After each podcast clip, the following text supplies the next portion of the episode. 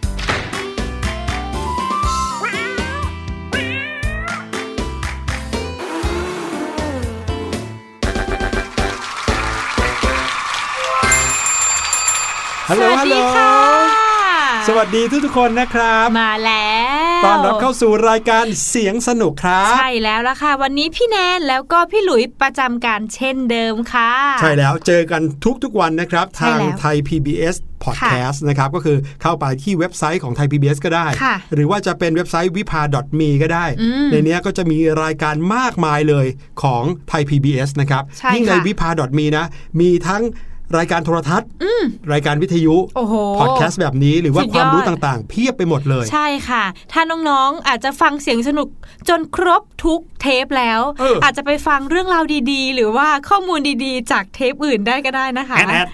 ต้องฟังรายการเสียงสนุกให้จบก่อนนะใช่แล้วค่ะ อย่างที่เรารู้กันดีนะครับ รายการเสียงสนุกก็จะมาพร้อมกันกับข่าวสารบ้านเมืองอืมไม่ใช่แค่บ้านเมืองไทยเท่านั้นนะหลายประเทศเลยที่เราไปเอาทั่วโลข่าวกเลยนะคะอ่าเอามาเล่าให้น้องๆฟังครับ ว่าในแต่ละช่วงมีอะไรเกิดขึ้นที่ไหนกันบ้างอืมในขณะที่บ้านเราเนี่ยอากาศร้อนเหลือเกินอุ้ยแต่ในประเทศอื่น ๆ ก็อาจจะหนาวมากๆอยู่เหมือนหิกันมะได้ตกหรือเปล่าคะมีเหมือนกันเออนะครับแล้วก็สถานการณ์ที่เรากำลังร่วมกันอยู่ทั่วโลก ก็คือสถานการณ์เชื้อไวรัสโควิด -19 ใช่ค่ะ ที่มีประเทศมากมายเลยนะครับ ที่มีผู้ติดเชื้อเยอะกว่าไทยอีกอืม โดยเฉพาะประเทศทางแถบอเมริกายุโรปเนี่ยติดกันเป็นล้านล้านคนโอ้รวมกันแล้วนะเยอมากๆเลยรวมกันแล้วเนี่ยเป็นล้านนะในประเทศสหรัฐอเมริกาเนี่ยล้านกว่าคนนะครับใช่ค่ะแล้วก็ยังมีประเทศใหญ่ ๆ ทั้งหลาย อย่างเช่น อังกฤษเยอรมัน สเปน อิตาลี ฝรั่งเศสอื้อหืโอ้โหติดรวมกันเป็นแสนเป็นล้านคนนะครับ พี่แนนไม่คิดว่าจะมาถึงขนาดนี้นะคะ ในตอนใช่แรก แต่ว่าตอนนี้กลายเป็นว่าประเทศไทยเรากลายเป็นหนึ่งประเทศที่ได้รับคำชื่นชมจากทั่วโลก จริงค่ะว่ามีมาตรการในการดูแล หรือว่าป้องกันไม่ให้เกิดการแพร่กระจาย หรือว่าการขยายของเชื้อโรคมาก ก็ด้วยเหตุผลที่ทุกคนเนี่ยช่วยเหลือกัน แล้วก็คอยที่จะป้องกันตัวเองอืมแล้วก็เซฟตัวเองจากคนอื่นด้วย ใช่แถมผู้เสียชีวิตก็น้อยน้อยๆนะครับอืมจริงริงๆค่ะแล้วก็ต้องขอแสดงความเสียใจกับครอบครัวที่มีผู้สูญเสียจากไวรัสโควิด -19 ด้วยนะครับค่ะแต่ว่าก็ถือว่าถ้าเปรียบเทียบกับหลาย ๆ ประเทศแล้วเนี่ยประเทศเราถือว่าเจ้าหน้าที่ หรือว่าคนที่ทำงานทางด้านสาธารณสุขรวมถึงผู้เกี่ยวข้องทั้งหลายเนี่ย เก่งมากๆเลย ใช่แล้วค่ะ แล้วก็ความร่วมมือของคนไทยทุกคนด้วยนะครับ เอาล่ะวันนี้นะครับ ต้องบอกว่าหลายๆ คนเริ่มที่จะตื่นตัวกันแล้ว กับเรื่องของการเรียนใช่ไม่ใช่เพียงแต่น้องๆ เท่านั้นนะครับ คุณพ่อคุณแม่ คุณครูนะครับ โรงเรียนหรือแม้แต่บรรดาผู้หลักผู้ใหญ่ในทางด้านการศึกษาเนี่ยเขาก็ตื่นตัวกันในเรื่องที่จะทำให้เด็กๆเนี่ยมีการเรียนรู้ที่ต่อเนื่องอืมถึงแม้ว่าโรงเรียนจะไม่เปิด แต่ว่า การเรียนรู้ก็ต้องไม่หยุดชะงัก ค่ะ จริงๆ ตั้งแต่ช่วงประมาณเกือบวันที่ 10 พฤษภาที่ครับผ่านมาเนี่ย หลาย ๆ โรงเรียนเขาก็มีการเริ่มเรียนออนไลน์ใช่กันเยอะขึ้นมากๆเลยค่ะครับแล้วก็ทางรัฐบาลเนาะอืมเขาก็ได้มีการประกาศออกมาว่าเขาเนี่ยกำลังจะจัดตั้งระบบหนึ่งที่เป็นการสอนออนไลน์อืมแต่ว่า เข้ามาในทีวีด้วยเลย ใช่ไหมคะพี่หลุย พี่หลุยว่าการมีการเรียนการสอนในทีวี กระจายไปทั่วประเทศเนี่ยก็เป็นสิ่งที่ดีนะครับใช่ค่ะเพราะว่าน้องๆในพื้นที่ห่างไกลบางคนเนี่ยอืมอาจจะเข้าไม่ถึงอินเทอร์เน็ตแน่นอนอย่างใครฟังรายการเสียงสนุกอยู่ตอนนี้ต้องมีอินเทอร์เน็ตแน่นอนอยู่แล้วใช่ไหมบางทีน้องๆอาจจะฟังจากวิทยุก็ได้เออนะคะที่เขาพี่หลุยเอาไปออกอากาศใช่ไหมใช่ค่ะ แต่ในหลายพื้นที่อินเทอร์เน็ตไปไม่ถึงนะครับหรือไปอืมถึงก็อ่อนมากๆเลยใช่ค่ะทำให้การเรียนการสอนออนไลน์เนี่ยอาจจะเป็นไปได้ยากทางผู้ใหญ่ที่เขาเกี่ยวข้องกับเรื่องการศึกษาเนี่ยเขาก็บอกนะว่า ถ้าอย่างนั้นเราลองถ่ายทอดหรือว่าออกอากาศเกี่ยวกับเรื่องของการเรียนในแต่ละวิชาเนี่ยทางทีวีเลยดีไหมอือืมมจริงๆเห็นว่าตอนค่ะนี้กำลังทดสอบระบบ หรือว่ากำลังทดลองทำกันอยู่นะ ถ้าวันที่ 1 กรกฎาคมมาถึงหลาย ๆ คนก็คงจะได้เห็นว่าทางผู้ใหญ่เนี่ยเขาช่วยเด็กๆ ในการเรียนรู้เรื่องพวกนี้ได้ยังไง จริงๆอะค่ะพี่แนนลองย้อนนึกกลับไปเมื่อสมัยเอ่อต้องเป็นประถมแหละพี่แนนอืมคิดว่า มันมีโครงการหนึ่งที่เรียกว่า การเรียนผ่านดาวเทียมอ่าการศึกษาทางไกลอ่าใช่ค่ะ อันนั้นก็น่าจะเป็นคล้าย ๆ กันไหมคะอืมเป็นไปได้ครับ ก็หวังว่าทุกๆ คนนะ โดยเฉพาะอย่างยิ่งน้องๆ ในวัยเรียนเนี่ยจะได้ประโยชน์เต็มที่ถึงแม้ว่าจะยังไม่ถึงวันเปิดเทอมค่ะเพราะเอาเข้าจริงแล้วนะครับน้องๆ เปิดเทอมไปแล้วเนี่ยก็ใช่ว่ารูปแบบการเรียน การเข้าห้องเรียน หรือว่าการพบปะเพื่อนๆ การใช้ชีวิตที่โรงเรียนของเราจะเหมือนเดิมนะ ทุกอย่างก็อาจจะเปลี่ยนแปลงไปแน่นอนจากมาตรการของการป้องกันโรคของเรานะ ไม่แน่ว่าเขาอาจจะเพิ่มจำนวนห้อง แล้วก็จัดโต๊ะอะให้ห่างๆกันห่างกันไว้ใช่ค่ะเออพี่หลุยจำได้เมื่อสักประมาณเดือนที่แล้วมั้งที่เราเห็นข่าวประเทศเกาหลีใต้ใช่ไหมครับ ที่มีการจัดการสอบกันในสนามฟุตบอลอ๋อโอ้โห ทุกคนนั่งห่างกันคนละ 3 เมตร 5 เมตรเลยนะแล้วเพื่ก็อให้กระจายเต็มสแล้วนามก็ฟุตบมีอลประประเทศจีนอืมที่เขาให้เด็กๆอะค่ะ ใส่หมวก แล้วก็มีแบบว่ามีหางออกไปหางตรงหมวกอะยื่นเออออกมาข้างๆ ให้เป็นข้างละหนึ่กงว้าเมงตรๆใช่ค่ะ เพื่อให้มีการรักษาระยะห่างกันใช่แล้วค่ะอะก็หวังว่านะครับจากนี้ไปจนกระทั่งถึงตอนที่พวกเราเปิดเทอมอืมจะมีเรื่องราวดีๆ ที่จะช่วยส่งเสริมด้านการเรียนรู้การศึกษาของน้องๆกันได้ทุกๆ คนมากขึ้นครับ ใช่ค่ะ งั้นเดี๋ยวเราไปพักกันสักครู่ดีกว่านะคะ ช่วงหน้า What's Going On รอน้องๆอยู่ค่ะ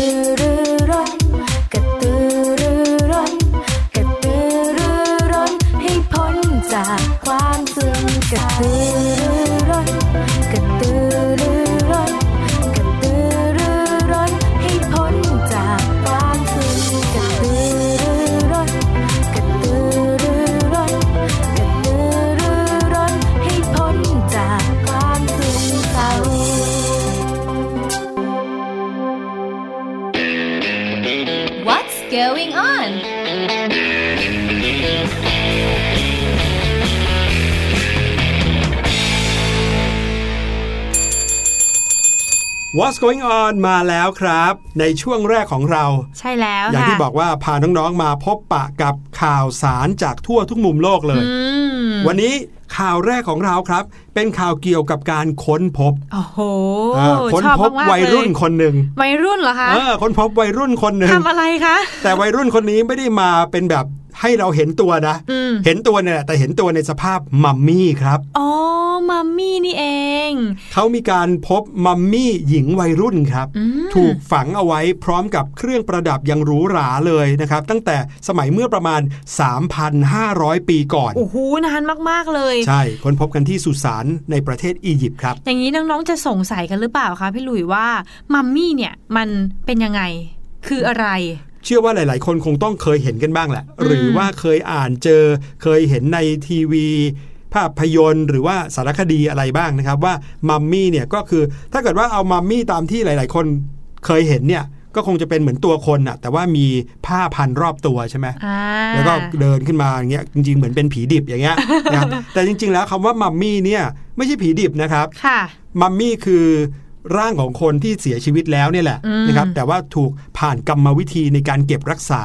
ใช่ร่างของเขาไว้เพื่อให้อยู่ไปได้นานๆนะครับเขาก็เรียกมาตั้งแต่สมัยอียิปต์แล้วว่ามัมมี่นะครับแล้วแน่นอนครับเมื่อผ่านไปนับพันปีเนี่ยปกติแล้วถ้าไม่ได้ใช้วิธีในการเก็บรักษาสภาพร่างกายเอาไว้อย่างมัมมี่เนี่ยนะครับค่ะก็จะต้องย่อยสลายไปแล้ว เหลือแต่กระดูกหรือไม่ก็แบบแม้แต่กระดูกอาจจะย่อยสลายไปแล้วเลยก็เป็นไปได้ใช่ค่ะแต่พอเก็บเป็นมัมมี่ปุ๊บเนี่ยก็จะเห็นผิวหนังที่ยังอยู่เห็นเป็นร่างกายคนอยู่เหมือนกับแค่แห้งไปเฉยอื้อหื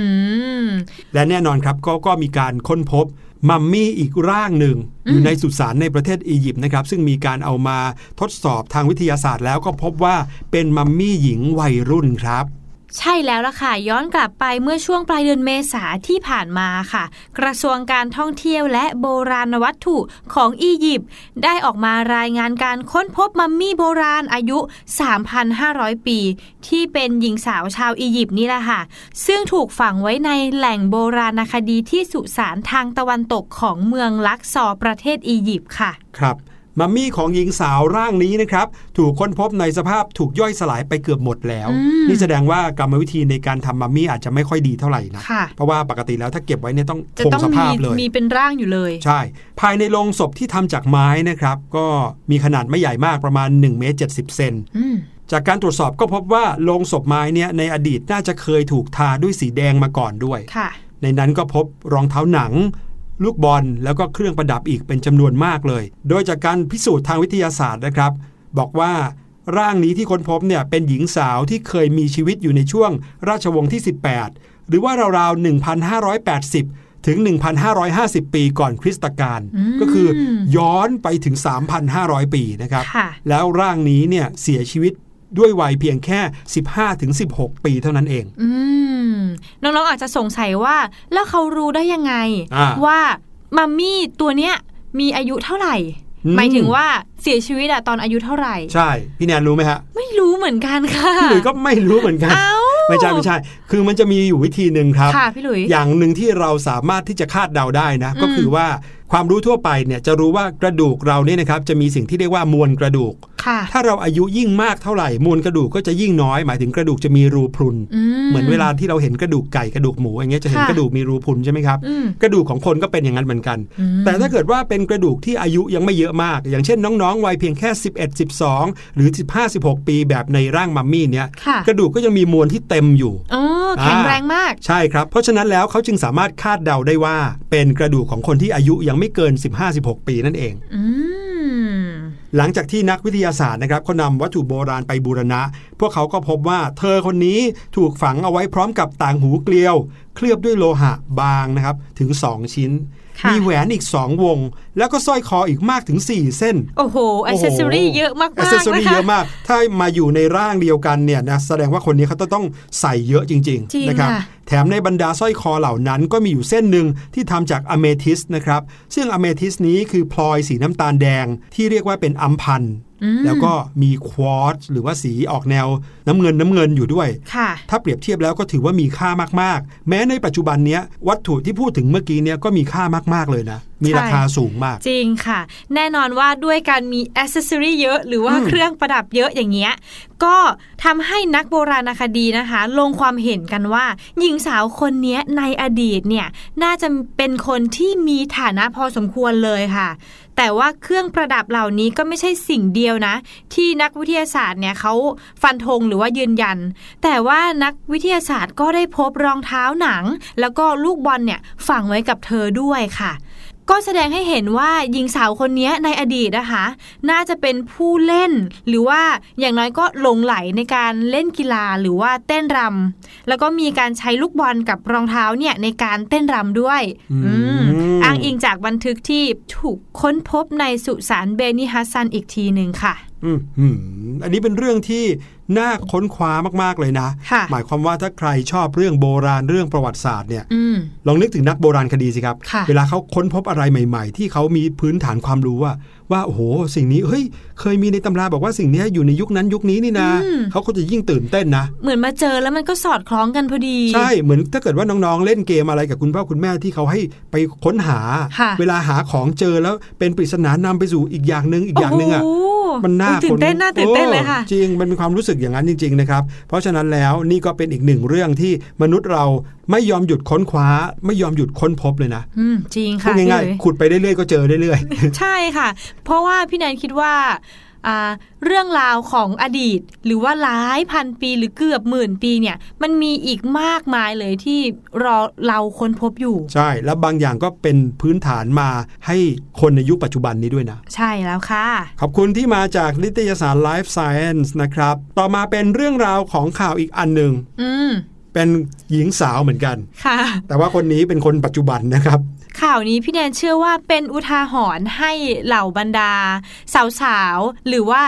นักช้อปปิ้งแต่ว่าเป็นช้อปปิ้งออนไลน์นะคะอืมที่เราเนี่ยอาจจะไม่ได้เคยสัมผัส หรือไม่เคยเห็นของแบบต่อหน้า หรือว่าได้จับต้องสิ่งนั้นจริงเด็กๆ อาจจะรู้จักการช้อปปิ้งออนไลน์กันละๆค่ะเนาะเพราะว่าช่วงนี้กักตัวอยู่บ้านกันอืมไม่ได้ออกไปไหน คุณพ่อคุณแม่ไม่ค่อยพาออกไปข้างนอกตามห้างสรรพสินค้าเพราะมันไปไม่ได้แหละเขาปิดใช่ไหมครับ ทีเนี้ยการที่จะต้องซื้อของจำเป็นหลาย ๆ อย่าง ก็ต้องใช้การซื้อทางออนไลน์อืมใช่ไหมครับ การซื้อของออนไลน์เนี่ยมีข้อดีก็คือราคาอาจจะไม่แพงมากค่ะเพราะเขาไม่ต้องไปเสียค่าเช่าที่ต้องไปบวกราคาของอย่างนี้นะอืมแต่ก็มีข้อเสียตรงที่ว่าเราไม่สามารถเห็นสินค้านั้นได้ด้วยตัวเราเอง ใช่ค่ะถ้าเกิดว่าอย่างน้องๆไปซื้อรองเท้าอย่างเงี้ยนะครับ คุณพ่อคุณแม่พาไปซื้อรองเท้าเราก็ได้เห็นได้ลองรองเท้าใช่ไหมอืมต้องให้พอดีกับเท้าของเรานะอืมแต่การซื้อออนไลน์เนี่ยต้องเชื่อใจเลยแหละว่าซื้อมาแล้วจะใช้งานได้จริงอืมหรือไม่ก็ต้องซื้อสินค้าประเภทที่ไม่จำเป็นต้องลองต้องเห็นด้วยตัวเองก็พอใช้ได้อืมนะครับ ก็มีผู้หญิงคนหนึ่งนะครับในข่าวเนี้ย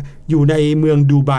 สหรัฐอาหรับเอมิเรตส์ครับ เธอคนเนี้ยก็เป็นคนหนึ่งที่อยากจะเป็นเจ้าของสินค้าชนิดหนึ่งค่ะนั่นก็คือหูฟังไร้สายอ่าอ่าเดี๋ยวนี้น้องๆคงจะเคยเห็นผู้ใหญ่หลายคนนะค่ะหรือแม้แต่ตัวเองบางคนเนี่ยก็น่าน่าจะจะมีเคยมีใช่น่าจะมีที่บ้านแล้วเป็นหูฟังที่แบบเสียบที่หูของเราเนี่ย แต่ไม่มีสายต่อไปที่ไหนเลยค่ะแต่ปรากฏว่าพอเปิดปุ๊บอ้าวเสียงมาเข้าหูฟังนั้นได้โอ้อ่าใช้บลูทูธค่ะในการที่จะส่งสัญญาณแล้วส่วนใหญ่แล้วนะครับ หูฟังไร้สายเนี่ยมักจะมีราคาแพงนะ ใช่เลยพี่หลุย หลาย ๆ ยี่ห้อเนี่ยก็จะมีราคาพันกว่าบาท หลายพันเลยหรือหลายพันก็มีนะครับค่ะยี่ห้อดังเนี่ยก็มีหลายยี่ห้อเลยที่แบบว่า โอ้โห ราคานี่เกินกว่าที่จะซื้อไหวจริง ๆ แต่ก็เนี่ยนะ ซื้อไปแล้วได้หูฟังมาสองอันเล็ก ๆ เนี่ยนะแต่ก็นั่นแหละนะครับ เป็นเรื่องของความชอบแล้วก็เรื่องของความสามารถในการซื้อหาค่ะบางคนสามารถซื้อได้ง่าย ๆ ก็สั่งทางออนไลน์ไม่มีปัญหา ค่ะ ผู้หญิงคนนี้ครับเขาก็คงจะอยากได้หูฟังอย่างที่บอกไปอืมพอเห็นปุ๊บ โอ้โห ราคาถูกแฮะ เคยเห็นมาเนี่ยราคาตั้งเป็นหลายหลายๆพันอืมนี่ราคาคูณออกมาแล้วเป็นหลักร้อยเองอะโอ้โห แต่ว่าราคาถูกเนี่ยก็ใช่ว่ามันจะอะอาจจะดีหรือว่าอาจจะเป็นของแท้ใช้คำนี้ได้ไหมคะพี่หลุยอืมจริง ๆ แล้วเรื่องนี้เป็นเรื่องที่น้องๆ อาจจะต้องฉุกคิดเหมือนกันนะ หรือบางที คุณพ่อคุณแม่พี่ๆที่บ้านเราเนี่ยเขาจะซื้อของออนไลน์ เพราะว่าราคาถูกเกินกว่าความเป็นจริงอืมอันนี้ถูกเกินกว่าความเป็นจริงไปมากเลยนะครับค่ะปรากฏว่าเขาเนี่ย เลือกซื้อหูฟังไร้สายยี่ห้อหนึ่ง ถ้าน้องๆเคยเห็นน่าจะเป็นสีขาวๆ แล้วก็มีเหมือนเป็นก้านนิดๆออกมาค่ะใช่ไหมครับ หูฟังไร้สายอันเนี้ยคนใช้กันทั่วไปเลย ปรากฏว่าเขาเห็นรูปของหูฟังชนิดเนี้ยประกาศขายอยู่ในออนไลน์อืมโอ้โห แต่ว่าราคาถูกกว่ากันเกือบ 10 เท่าเลยนะโอ้ฮะโหแน่นอนครับเป็นเราเราก็รู้สึกตาโต แล้วก็รู้สึใช่กว่าพี่หลุยต้องซื้อใช่เราจะแบบอื้อหือ นานๆทีจะเจอของดีราคาถูกต้องคลิกซื้อไปก่อน ปรากฏว่าเขาก็คลิกซื้อจริง ๆ แล้วก็รอแล้วรอเล่า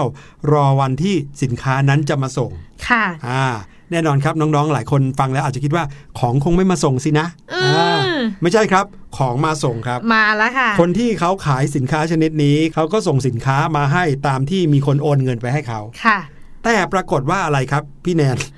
แต่ว่า กล่องที่เขาได้มาค่ะ น้องๆ ลองนึกภาพหูฟังอืมมันควรจะกล่องเท่ามือ อ่า หรือไม่ก็ชิ้นเล็กเท่านิ้วก้อยเราอะอะที่ในเท่านิ้วก้อยกล่องนี้ไม่น่าจะใหญ่กว่ามือเรามือเดียวที่จะแบบถือได้ครับ แต่ว่ากล่องที่มาเนี่ย โอ้โห ต้องยกสองมือค่ะ แล้วก็มีกล่องขนาดใหญ่เท่าหม้อใหญ่หุงมาข้าวกๆใช่แล้วเอค่ะอเขาก็เริ่มแปลกใจแล้ว ใช่แล้วเขาว่าก็ทำไมเปิดดูแล้วค่ะเออและสิ่งที่เขาเห็นก็ถือว่าเซอร์ไพรส์มากเลย เขาเจอกับหูฟังที่มีขนาด ใหญ่มากๆ เขาบอกว่าหูฟังอันเนี้ยคงจะใส่ที่หูเขาไม่ได้แน่นอนเออเพราะว่ามันใหญ่กว่าหัวของเขาซะอีกค่ะน้องลองนึกภาพนะครับ หูฟังบลูทูธอันเล็ก ๆ หูฟังไร้สายเนี่ยนะครับค่ะที่เป็นสีขาวๆกลมๆแล้วก็มีก้านออกมาสั้น ๆ ใช่ไหมแต่ปรากฏว่าของที่มาส่งให้กับผู้หญิงคนเนี้ยดันเป็นหูฟังก็จริงค่ะแต่ว่าอันใหญ่เท่าแขนเลยๆ ข้าวแขนแล้วก็เลยค่ะพี่กหลลุมยๆที่เดิมจะต้องเสียบเข้าไปในหูเนี่ยก็ใหญ่กว่าหัวเธอเองนะครับค่ะนั่นแปลว่าสิ่งที่ส่งมานั้นไม่ใช่หูฟังครับอืมแต่เป็นลำโพงอืมอ่าเป็นลำโพงที่สามารถเป็นบลูทูธฟังได้จริงๆนะครับเพียงแต่ว่าไม่ใช่สิ่งที่จะพกพาเสียบหูไปไหนได้ค่ะเพราะเป็นลำโพงที่ขนาดใหญ่เอาไว้วางตั้งโชว์ได้ครับ หน้าตารูปร่างเหมือนกันกับหูฟังไร้สายเป๊ะเลย เพียงแต่ขนาดไม่ใช่ แต่พี่แนนว่าก็เท่ดีนะคะ พี่หลุย เหมือนว่าวางไว้อะแล้วก็เปิดเสียง เอ๊ะมันก็มันเอก็อในฟีลเหแง่มือนของฟังเพลความงเป็นได้ลำโพงที่ใช้ฟังเพลงได้อะค่ะมันก็คงมีประโยชน์ดีอยู่หรอก เพียงแต่ว่ามันไม่ใช่สิ่งที่เขาเนี่ยคิดเอาไว้ ก็อยากได้หูฟังอะเนาะมาเสียบหูปรากฏว่ามาอันใหญ่เท่าแขนอย่างเงี้ยนะครับสุดยอดเลยค่ะอะไม่รู้ว่าทางร้านที่ขายเนี่ยเขาตั้งใจจะปกปิดความจริงค่ะว่ามันไม่ใช่หูฟัง หรือว่าคนซื้อเขาอ่านไม่ดีกันแน่นะ ไม่แน่นะคะ พี่หลุยอาจจะเป็นอย่างที่สองก็ได้อืมเพราะว่าก็เคยเจอหลายคนแล้วที่บอกว่า ชอบไปรีวิวสินค้าให้เขาอะค่ะครับแต่จริง ๆ แล้วเขามีแจ้งไว้ข้างบนแล้วว่าเป็นอย่างนี้อย่างนี้นะอืมกลายเป็นไปคอมเมนต์เขาว่าอุ้ยไม่ดีเลยทำไมมันเป็นอย่างนี้ล่ะอืมอ่าเพราะว่าเราเนี่ยจริงๆอะอ่านไม่ดีเอง ครับผมนั่นก็คือข่าวตลกตลกข่าวหนึ่งค่ะแต่ว่าก็เป็นอุทาหรณ์นะครับสำหรับใครที่เริ่มมีวิถีชีวิตในการซื้อของออนไลน์กันแล้วค่ะต้องซื้อให้ถูกต้องเลือกให้ดีค่ะแล้วก็อย่าลืมนะครับ ต้องดูให้ดีด้วยว่าสิ่งที่เรา จะซื้อนั้นน่ะมันตรงกับความต้องการของเราหรือเปล่า ใช่แล้วล่ะค่ะอืมเอาละค่ะ มาถึงข่าวสุดท้ายกันดีกว่าครับรอบเนี้ยเป็นข่าวเกี่ยวกับโอ้โหความแบบตื่นตัวของเจ้าหน้าที่ตำรวจค่ะพี่หลุยอืมเพราะว่าอยู่ดีๆ มีคนแจ้งมาว่า เจอเสือโอ้อยู่ในป่าที่ติดกับถนนใกล้ๆบ้านพักของเธอเลย เสือเนี่ยนะ ใช่ค่ะ มาอยู่ในชุมชนเนี่ยนะ อืม เมื่อช่วงต้นเดือนพฤษภาคมที่ผ่านมาค่ะน้องๆ เจ้าหน้าที่ตำรวจในประเทศอังกฤษ เขาเนี่ยได้รับแจ้งว่ามีเสือเดินเพ่นพ่านอยู่ แถวๆหมู่บ้านของคนอาศัยอยู่ค่ะ ครับ เมื่อได้ยินดังนั้นนะคะ เจ้าหน้าที่ตำรวจเขาก็ไม่รอช้า เตรียมหยิบอุปกรณ์อาวุธ ครบมือ พร้อมกับเครื่องป้องกันตัวเสร็จสับเรียบร้อยค่ะ เตรียมที่จะไปสู้รบปรบมือกับเจ้าเสือนี้อืมมีตำรวจไม่ต่ำกว่า 10 คนเลยนะคะโอ้โหพร้อมทั้งเฮลิคอปเตอร์ด้วย เพื่อใช้ในการค้นหาเสือตัวนี้ และพวกเขาก็ได้พบมันจริง ๆ ค่ะน้องโอ้ยตื่นเต้นๆเจ้าหน้าที่ตำรวจถึงกับแบบชะงัก แล้วก็ช็อกไปเลย เพราะว่าเจ้าเสือที่ตำรวจเจอเนี่ย ไม่ใช่เสือจริง ๆ ค่ะอ้าวแต่ว่ามันคือรูปปั้นหืมรูปปั้นเสือเนี่ยนะอืมงแล้วงรูปเลยปั้นคะเสือมาตั้งอะไรอยู่กลางป่าครับ คือเป็นกลางป่าที่อาจจะไม่ไกลจากอืมหมู่บ้านคนมากคนก็เลยตกใจใช่ไหมคะเออเออเออต้องมาเล่าให้ฟังก่อนนะคะว่า รูปปั้นเสือตัวเนี้ย เป็นของคุณยายวัย 85 ปีค่ะ ที่เป็นประติมากรรมที่เขาเนี่ยได้สร้างขึ้นไว้เพื่อเป็นผลงาน ซึ่งเป็นเสือที่มีรูปร่างลักษณะน่ะเท่าเสือตัวจริงเลยอืมเขาน่ะทำไว้ตั้งแต่ 20 ปีก่อนแล้ว โอ้โห จริง ๆ ความตั้งใจแรกของคุณยายเนี่ยเขาจะเอามันไปขายค่ะ แต่พอเขาทำเสร็จปุ๊บเขาดูว่า เอ๊ะเจ้าเสือตัวเนี้ย มันดูเข้าแล้วก็เหมาะเจาะกับบรรยากาศแล้วก็บริเวณป่านี้มากๆเลยค่ะ เธอก็เลยนำมันมาตั้งไว้กลางป่าแบบนี้ เดี๋ยวนะ เอามาตั้งไว้เป็นปีๆแล้วเหรอ20 ปีแล้วเนี่ยนะ20ปีแล้วก็แล้เป็นวคนค่ะเพิ่งพี่จะมาหลุยสังเกตเห็นนะที่คนตกใจแล้วก็เพิ่งมาสังเกตเห็นเนี่ย เพราะว่าเขาบอกว่าตอนนี้ค่ะช่วงเนี้ยมีซีรีส์เรื่องหนึ่งค่ะพี่หลุย ชื่อ Tiger King ใน Netflix ครับ ก็เลยทำให้ผู้คนเนี่ยเขารู้สึกว่าเสือเนี่ยอาจจะอยู่ใกล้ตัวเรากว่าที่เราคิด เพราะเขาแอบเห็นรูปปั้นเสือเนี้ยไกลๆแบบหางตา เขาก็เลยตกใจนึกว่าเป็นเสือตัวจริง ๆ ค่ะอืมเขาก็เลยได้แจ้งทางเจ้าหน้าที่ตำรวจไป จริง ๆ แล้วนะคะ ถึงแม้ว่ามันจะตั้งอยู่พื้นที่แถวเนี้ยแต่ว่าเจ้ารูปปั้นเสือตัวเนี้ยห่างจากถนนสาธารณะเนี่ยจริง ๆ ถึง 30 เมตรเลยนะคะ ครับ แล้วคุณยายเขาก็บอกว่า ตลอดสองทศวรรษที่ผ่านมา อาจมีหมาบางตัวตกใจกับรูปปั้นนี้บ้าง แต่ผู้คนโดยรอบก็ไม่เคยร้องเรียนเกี่ยวกับการที่ฉันนำเอามันมาตั้งไว้แบบนี้เลยโอ้โหคุณยายได้บอกไว้นะคะ เขาวางไว้ตั้ง 20 ปีแล้วนะคะน้องๆนั่นน่ะสิ ปรากฏว่าตอนนี้คนเพิ่งจะมาตื่นกันนะครับ เพราะว่าเรื่องของซีรีส์ใน Netflix ใช่ค่ะอืมแต่ถึงอย่างนั้นนะคะก็ไม่มีรายงานว่า เจ้าหน้าที่ได้ทำการย้ายรูปปั้นเสือเนี้ยออกไปที่ไหนหรือเปล่าค่ะเป็นไปได้ว่ามันคงจะตั้งอยู่ที่เดิมแหละน้องๆคะเว้นแต่ว่าจะมีคนไปโทรไปแจ้งอีกรอบหนึ่งว่าเออเจอเสือนะคะ อย่างนี้คงจะต้องย้ายเจ้ารูปปั้นอืมเสือเนี้ยไปไว้ที่อื่นค่ะอ๋อ ไม่ใช่แค่คนที่จะซื้อของออนไลน์ที่ต้องดูให้ดีนะ คนที่จะใช่เห็นเสือเห็นสัตว์อยู่กลางป่าก็ต้องดูให้ดีเหมือนกันว่า เอ๊ะ เป็นสัตว์จริงหรือเป็นแค่รูปปั้นนะครับค่ะนั่นก็คือข่าวที่เอามาเล่าให้ฟังกันนะครับ ทั้งข่าวสนุกๆแล้วก็ข่าวที่เป็นอุทาหรณ์ด้วยในช่วง What's Going On เดี๋ยวเราพักกันสักครู่ครับ ช่วงหน้าพี่ลูกเจี๊ยบรออยู่ในรู้หรือไม่ครับ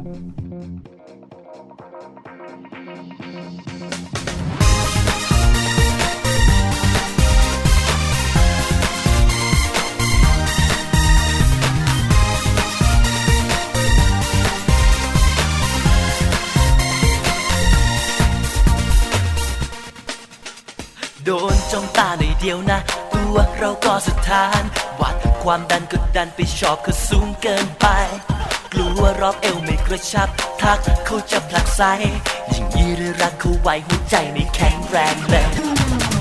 จะฟิตร่างกายให้เข้าท่าทุ่มหัวใจให้ใครจะได้กล้า ใครเป็นเหมือนกันเรามาดูแลตัวเองหน่อยดีไหมมามาทำตัวให้มันพรื้นเครงทำใจกระฉับกระเฉง มาลองกันไหมมาฟิตหัวใจกันหน่อย ยิ่งเอ็กซ์ไซส์บ่อยๆยิ่งเพิ่มคำว่ามั่นใจมาลองกันนะ ให้รักข้างในใจเราเคลื่อนไหววัดกันเลยดีไหม ใครฟิตกว่ากัน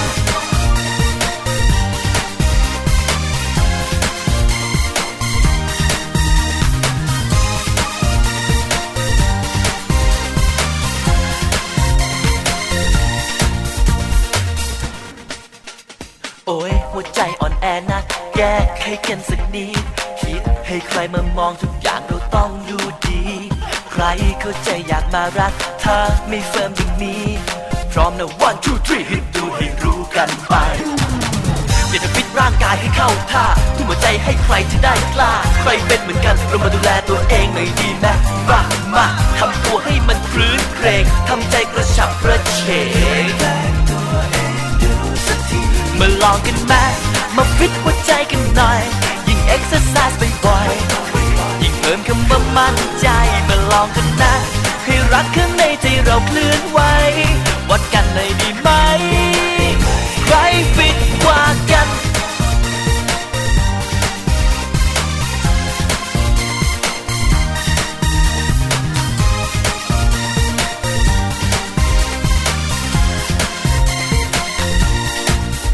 ลองกันไหม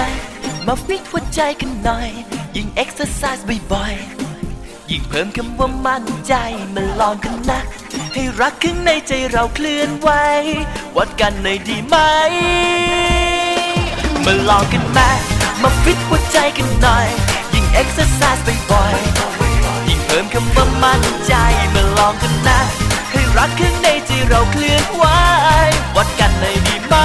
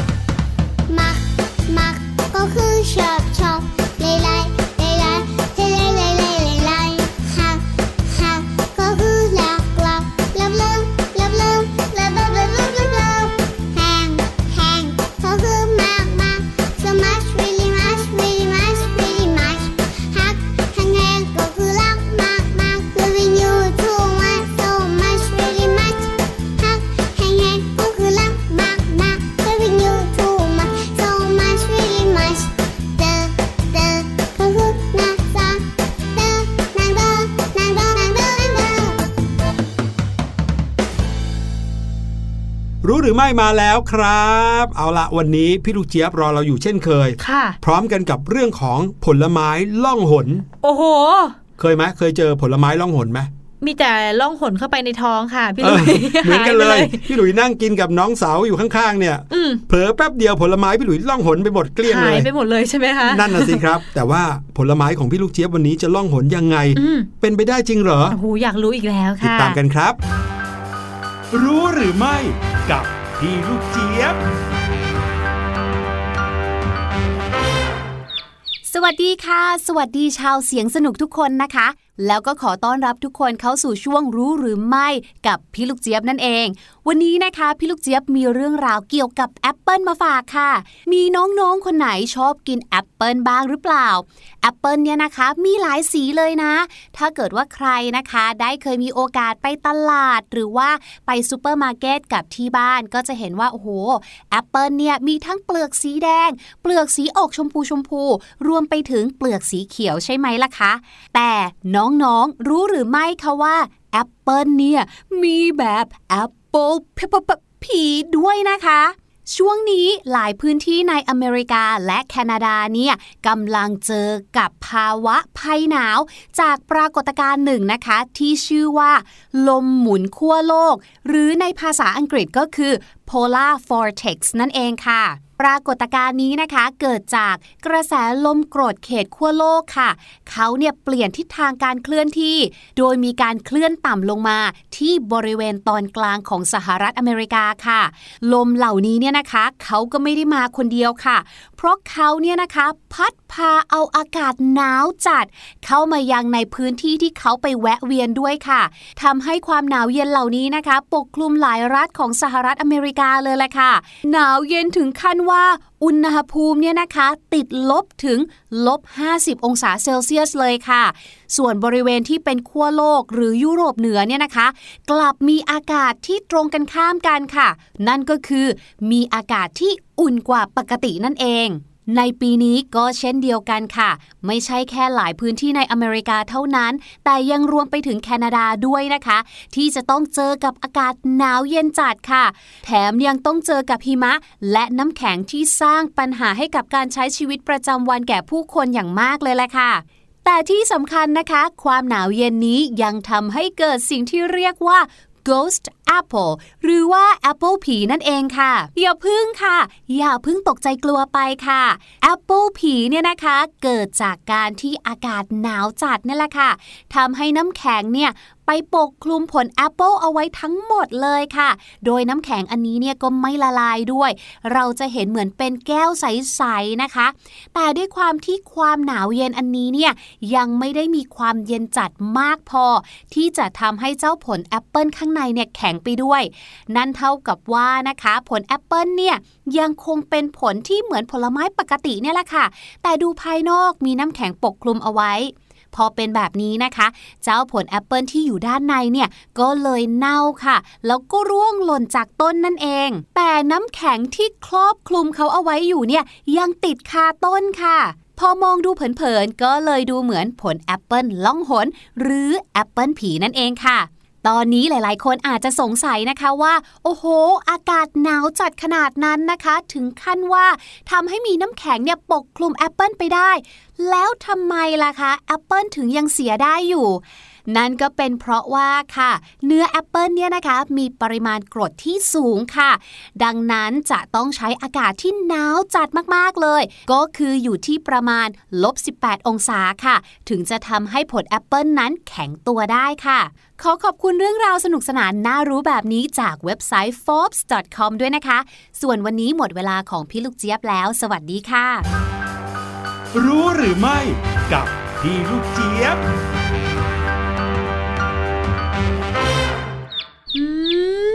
มอืมมันเป็นเรื่องราวทางวิทยาศาสตร์นี่เอง จริงค่ะ น่าสนใจจริง ๆ นะคะ พูดถึงแล้วก็เลยอยากเห็นเลยอะเนอะว่าน้ำแข็งที่แบบว่า เกาะตัวกันเป็นรูปเปลือกแอปเปิลอะเป็นรูปลูกแอปเปิลมันเท่นะ ดูแล้วอะจะเรียกอีกอย่างหนึ่งถ้าไม่ใช่แอปเปิลล่องหนก็น่าจะเป็นแอปเปิลแก้ว เออยเท่มากๆเลยอะน้องคงจะไม่ได้เห็นของจริงง่ายนักนะครับ เพราะว่าไม่ได้เป็นเมืองหนาวเหมือนอย่างที่ทางแถบตะวันตกนั้นค่ะเอาละครับ เดี๋ยวเราไปพักกันสักครู่ครับ ช่วงหน้ากลับมากับห้องเรียนสายชิวไหนๆทางการเขาก็จะให้น้องๆได้ลองเรียนกันทางโทรทัศน์แล้วค่ะออนไลน์แล้ว คราวนี้เรามาเรียนกันทางพอดแคสต์ดูบ้าง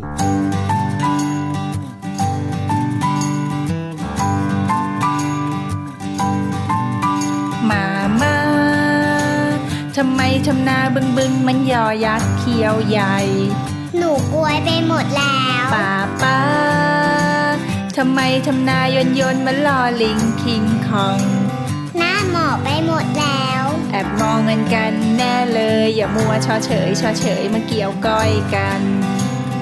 ตีกันนะป้าป้าตะโกนเสียงดังไม่ดีไม่ดีเดี๋ยวคอคนเจ็บ มามา จานข้าวทวางแรงๆ ไม่ดีไม่ดี เดี๋ยวจอชานแต่เอาพรุ่งนี้ต้องไปโรงเรียนแต่เช้านอนหนูจะเข้านอนตั้งแต่หัวค่ำนอนกันนะ ดีกันนะ ดีกันนะ ดีกันนะ ดีกันนะ ดีกันนะดีกันนะ ดีกันนะ ดีกันนะ จุ๊บจุ๊บจุ๊บจุ๊บมามาทำไมทำนาบึงบึงมันยอยักษ์เขียวใหญ่ หนูกลัวไปหมดแล้วป้าป้าทำไมทำนายนยนมันลอลิงคิงคอง หน้าหมอไปหมดแล้ว แอบมองเงินกันแน่เลย อย่ามัวชอเฉยชอเฉยมาเกี่ยวก้อยกันตีกันนะป้าป้าตะโกนเสียงดังไม่ดีไม่ดีเดี๋ยวคอคนเจ็บ ต้องงอน้ำมะนาวมามาจานข้าวทวางแรงๆไม่ดีไม่ดีเดี๋ ต้องไปโรงเรียนแต่เช้านอนหนูจะเข้านอนตั้งแต่หัวค่ำนอนกันนะ ดีกันนะ ดีกันนะ ดีกันนะ ดีกันนะ ดีกันนะ ดีกันนะ ดีกันนะ ดีกันนะ จุ๊บจุ๊บ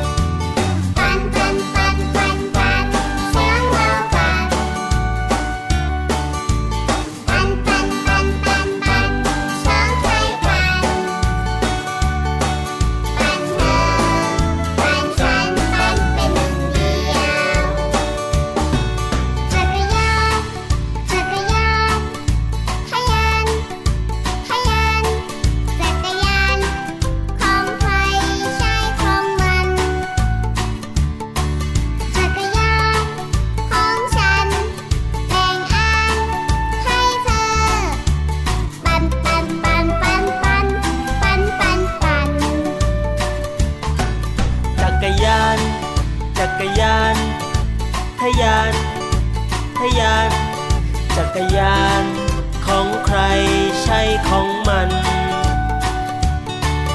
จักรยานของฉัน แบ่งล้อให้เธอ ปันปันปันปันปันปัน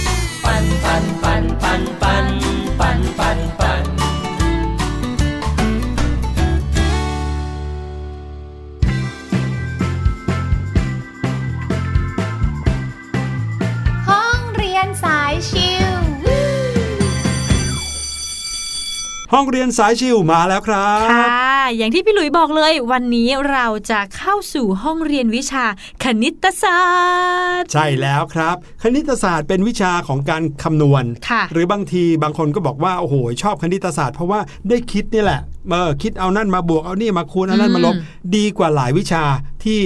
ต้องท่องจำเยอะอ๋อๆเออแต่จริรู้งป่ะค่ะบางทีเนี่ยนะครับ วิชาคณิตศาสตร์ก็ต้องจำเหมือนกันนะโอ้โหอย่างเช่นสูตรอืมหรือตัวเลขบางตัวเลข สัญลักษณ์บางสัญลักษณ์ใช่ที่เราจะต้องจำเพื่อคืนำบางไปทีใช้จำแล้วก็จะทำให้นำไปใช้ได้ง่ายขึ้นอืมนะครับไม่ใช่ว่าจำอย่างเดียวหรือว่าเข้าใจอย่างเดียวนะ ต้องใช่ใช้ผสมผสานกันค่ะวันนี้นะครับจะพาน้องๆมารู้จักกับเรื่องของเศษส่วนโอ้โห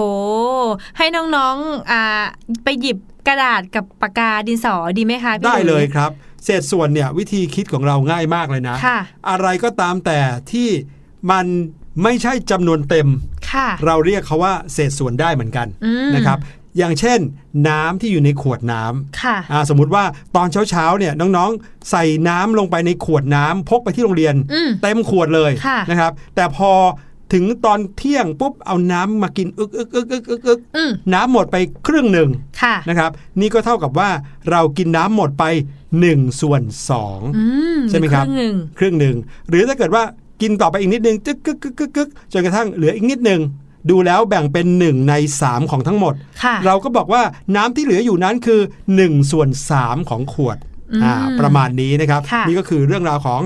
เศษส่วน แต่วันนี้นะครับจะพาน้องๆมารู้จักกับ ประเภทหรือว่าชนิดของเศษส่วนด้วย อ่าใช่แล้ว ประเภทของเศษส่วนจริง ๆ มีหลายชนิดมากๆเลยนะคะครับเราเริ่มที่อย่างแรกเลยก็คือ เศษส่วนแท้ค่ะ แน่นอนค่ะ เวลาเราเรียกว่าเศษส่วน เราจะมีตัวเศษแล้วก็ตัวส่วน ตัวเศษเนี่ยจะอยู่ข้างบนครับแล้วก็มีขีดขั้นชึบ แล้วก็ตัวส่วนเนี่ยอยู่ข้างล่างถูกค่ะต้องใช่แล้วอย่างเศษส่วนแท้เนี่ยก็คือข้างบนจะมีค่าน้อยกว่าตัวส่วนที่อยู่ข้างล่างค่ะ ครับ เช่น3ส่วนอืม4 9ส่วน10 15 ส่วน 20 ค่ะ2ส่วนอ่า9เห็นไหมครับ ตัวส่วนจะอยู่ข้างล่างเนี่ยมีมากกว่าตัวเศษที่อยู่ข้างบน ใช่แล้วล่ะค่ะ อย่างนี้เราจะเรียกว่าเศษส่วนแท้ค่ะ ครับ ชนิดที่ 2 เรียกว่าเศษส่วนเกินครับอืมเศษส่วนเกินเนี่ยก็จะตรงข้ามกันกับเมื่อกี้เลยค่ะเศษส่วนแท้ตัวเศษจะน้อยกว่าตัวส่วนใช่ไหมครับ แต่เศษส่วนเกินเนี่ยตัวเศษจะมากกว่าตัวส่วนครับอืมเช่น3ส่วน2ค่ะ10ส่วน9หรือว่า 15 ส่วน5ส่วนอืม3อย่างเงี้ยเห็นไหมครับ ตัวบนซึ่งเป็นตัวเศษจะมากกว่าตัวล่างครับ5ค่ะ ชนิดที่3นะครับก็คือเศษส่วนคละครับค่ะ เป็นเศษส่วนที่มีจำนวนเต็ม แล้วก็เศษส่วนแท้คละกันค่ะครับอย่างเช่นเราจะเขียนได้ว่าเลขหนึ่งอยู่ตัวแรกนะคะ แล้วก็มีเศษ1ส่วน3ที่ต่ออยู่ข้างหลังค่ะครับเราก็จะอ่านว่า 1 เศษ1ส่วน3ใช่แล้ว หรือว่า 3 เศษ2ส่วน5อืมอันนี้ก็จะเป็นเลข 3 เป็นจำนวนเต็มค่ะแล้วก็ต่อด้วยเศษส่วนแท้ เศษ2ส่วนอืม5นะครับ หรือ 5 เศษ1ส่วน9 ก็คือมี 5 เป็นจำนวนเต็ม แล้วก็เศษ1ส่วน9 เป็นเศษส่วนแท้ตามมา ใช่ค่ะ อันนี้คือสิ่งที่เราเรียกว่าเศษส่วนคละ เมื่อไหร่ก็ตามที่น้องๆ เห็นตัวเลข 3 ตัวเนี่ย มีตัวหนึ่งเป็นจำนวนเต็ม ตัวหนึ่งเป็นเศษ ตัวหนึ่งเป็นส่วน นั่นคือเศษส่วนคละ ใช่แล้ว แต่ถ้าเจอเศษส่วนที่ตัวบนมากกว่าตัวล่าง เราเรียกว่าเศษส่วนเกิน แต่ถ้าเป็นเศษส่วนแท้ก็คือเศษส่วนที่มีตัวบน น้อยกว่าตัวล่าง ใช่แล้วค่ะนะครับสุดท้ายเลยนะครับ อันนี้จะยากนิดหนึ่งก็คืออเศษซ้อนครับ โอ้โห เรียกเศษซ้อนก็คือ เศษส่วนที่พิเศษมากๆเลยที่เป็นเศษส่วนที่เศษหรือส่วนเป็นเศษส่วนค่ะอืมน้องๆจะงงหรือเปล่าเศษส่วนซ้อนเศษส่วนไงใช่ง่ายๆข้างบนเป็นสมมุตินะครับ เศษ2ส่วนอืม5อันเนี้ยก็คือข้างบนเป็นเลข2ข้างล่างเป็นเลข5ใช่ไหมค่ะ แต่ถ้าเกิดว่าข้างบนอะเปลี่ยนจากจำนวนเต็มอะเลข2เปลี่ยนเป็นอืมเศษส่วนไปด้วย เช่น2ส่วน5ส่วนงงไหมส่วนซ้อนเออออยู่ส่วนอีกทีหนึ่งใช่เศษส่วนมาซ้อนอีกทีนึงอีก อันนี้จะงงเข้าไปใหญ่เลย เอาเป็นว่า หยุดกันตรงนี้ก่อนดีกว่าจริงนบค่ะ พอพูดถึงเศษส่วนที่ไรนะพี่หลุยเนี่ยชักจะเริ่มมึนหัว ตัวเองจะกลายเป็นเศษ หรือตัวเองจะกลายเป็นส่วนก็ไม่รู้ ถ้าน้องๆฟังอยู่น้องๆอาจจะเอ่ออะไรนะคะ อะไรเศษอะไรอะไรส่วนนะอืมพี่หลุยอะเรามาสรุปกันอีกรอบหนึ่งสั้น ๆนะครับ เศษส่วนมี 4 ชนิดค่ะ ชนิดแรกคือเศษส่วนแท้ที่มีตัวเศษน้อยกว่าตัวส่วนชนิดที่ 2 เศษส่วนเกินค่ะ เป็นเศษส่วนที่ตัวเศษเนี่ยมีค่ามากกว่าตัวส่วน ชนิดที่ 3 เรียกว่าเศษส่วนคละนะครับ ก็คือเศษส่วนที่มีจำนวนเต็ม และเศษส่วนแท้มาคละกันอยู่รวมกัน ค่ะ และก็อย่างสุดท้ายค่ะ เศษซ้อนค่ะ เป็นเศษส่วนที่ซ้อนกับเศษส่วนอีกทีหนึ่งใช่ บางทีอาจจะเป็นเศษตัวเดียวที่เป็นเศษส่วน ส่วนตัวเดียวที่เป็นเศษส่วน หรือว่าทั้งเศษทั้งส่วนเป็นเศษส่วนทั้งคู่เลยก็ได้อืมใช่แล้วโอ้โหค่ะฟังแล้วคนพูดเริ่มมึนคนฟังมึนหรือยังครับ ใช่แล้วค่ะอะมาต้องรู้จักเศษส่วนกันก่อนวันนี้ อืมจริงเดี๋ยวครั้งหน้าอาจจะมาต่อยอดเรื่องราวอาจจะยากขึ้นนะเนื้อหาอ่าเข้การมบข้วนกขึ้นการลบการเขียนเป็นยังไงเออใช่แล้วติดตามค่ะกันในห้องเรียนสายชิวนะครับ วันนี้รายการเสียงสนุกหมดเวลาลงเรียบร้อยแล้วค่ะพบกันใหม่คราวหน้า วันนี้ลาไปก่อน สวัสดีครับ สวัสดีค่ะ สบัดจินตนาการ สนุกกับเสียง เสริมสร้างความรู้ในรายการ เสียงสนุก